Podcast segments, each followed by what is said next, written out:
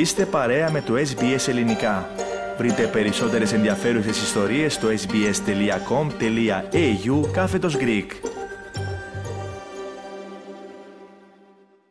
Ο Υπουργός Εθνικής Οικονομίας, Jim Chalmers, χαμήλωσε τον πύχη των προσδοκιών για πρόσθετες κυβερνητικές παροχές σε σχέση με μέτρα ανακούφισης των πολιτών από το υψηλό κόστος διαβίωσης. Αυτό, μεταξύ άλλων, επεσήμανε κατά τις σημερινές δηλώσεις του στο πλαίσιο παρουσίασης της ενδιάμεσης έκθεσης οικονομικής και δημοσιονομικής προπτικής της χώρας.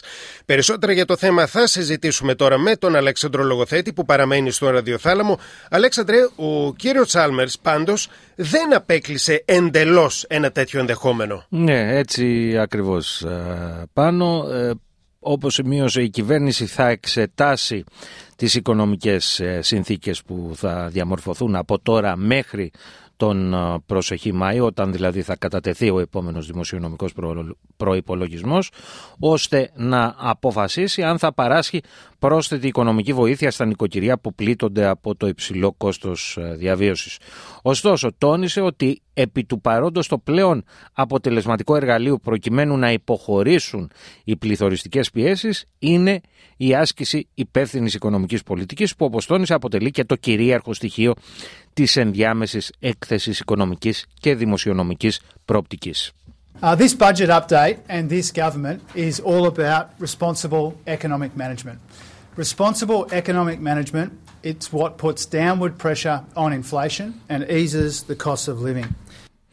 Άλλωστε πάνω ο κύριος Τσάλμερς υπογράμμισε το γεγονός ότι η έκθεση περιλαμβάνει εκτιμήσεις και προβλέψεις για την οικονομία και τα δημοσιονομικά οι οποίες γίνονται ε, μέσα σε ένα πολύ αβέβαιο παγκόσμιο περιβάλλον. Ε, για παράδειγμα, ανέφερε ότι μία κλιμάκωση των σειράξεων στην Ουκρανία ή στη Μέση Ανατολή θα μπορούσε να εκτινάξει τις διεθνείς τιμές πετρελαίου με ό,τι αυτό συνεπάγεται βέβαια για τις πληθωριστικές πιέσεις. Αλέξανδρε, ο κύριος Τσάλμερς ανέφερε και δύο ακόμη απειλές για την οικονομική σταθερότητα της Αυστραλίας. Πράγματι, πάνω όπω σημείωσε ο Υπουργός Εθνικής Οικονομίας, μια δεύτερη ανησυχία πηγάζει στην Κίνα. Μια οξύτερη ύφεση εκεί στον κινέζικο κλάδο κατασκευής κατοικιών θα μπορούσε να οδηγήσει σε αστάθεια τι τιμές πρώτων υλών, όπως είναι το σιδηρό μετάλλευμα, κάτι βέβαια που θα έπλητε την Αυστραλία ως μεγάλη εξαγωγό χώρα. Τρίτον, ο κύριος Τσάλμερς προειδοποίησε ότι ελοχεύει και ο κίνδυνος μιας σορευτικής διεθνούς οικονομικής κρίσης με χαρακτηριστικά υψηλής ανεργίας και πιέσεων σε κάποιες τράπεζες λόγω των περιοριστικών νομισματικών πολιτικών που ακολουθούνται. Πάντως Αλέξανδρε, προς το παρόν τουλάχιστον η εικόνα είναι θετική για τις προοπτικές της Αυστραλιανής οικονομίας, έτσι; Ε, έτσι είναι πάνω. Ο κ. Τσάλμερς υποστήριξε ότι η κυβερνητική πολιτική έχει καταφέρει να αποφέρει μια ιστορικά θεαματική ανατροπή ως προς τα δημοσιονομικά. Uh, our strategy over the past 18 months has delivered an historic turnaround in the budget position, but we know that there is still much more work to do. Υπενθύμησε ότι πέρυσι είχε επιτευχθεί το πρώτο δημοσιονομικό πλεόνασμα των τελευταίων 15 ετών.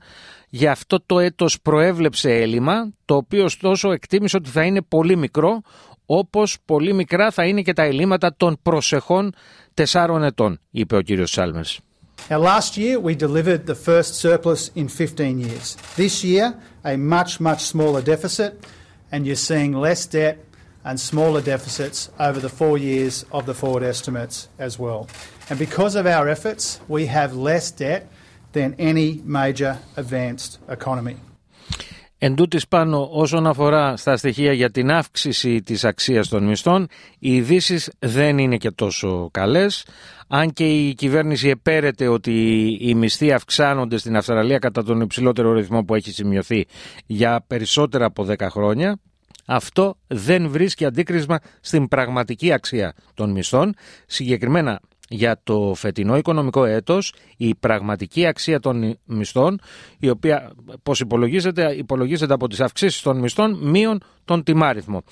Η πραγματική λοιπόν αξία των μισθών αναμενόταν να φτάσει στο 0,75%. Τώρα υπολογίζεται να κινηθεί μόνο στο 0,25%. Επιπρόσθετα, σύμφωνα με τα στοιχεία του Υπουργείου Οικονομίας, αναμένεται να αυξηθεί και η ανεργία από το 3,6% στο 4,25% και να παραμείνει σε αυτό το επίπεδο τα προσεχή έτη. Και με αυτά τα δυσάρεστα νέα για τους εργαζόμενους Αλέξανδρε και τις επισημάνσεις σου να ολοκληρώσουμε την επικαιρική σου αναφορά. Θα είσαι κοντά μας σε 6,5 περίπου λεπτά για να μας δώσεις τίτλους κυριωτέρων ειδήσεων. Θέλετε να ακούσετε περισσότερες ιστορίες σαν και αυτήν; Ακούστε στο Apple Podcast, στο Google Podcast, στο Spotify ή οπουδήποτε ακούτε podcast.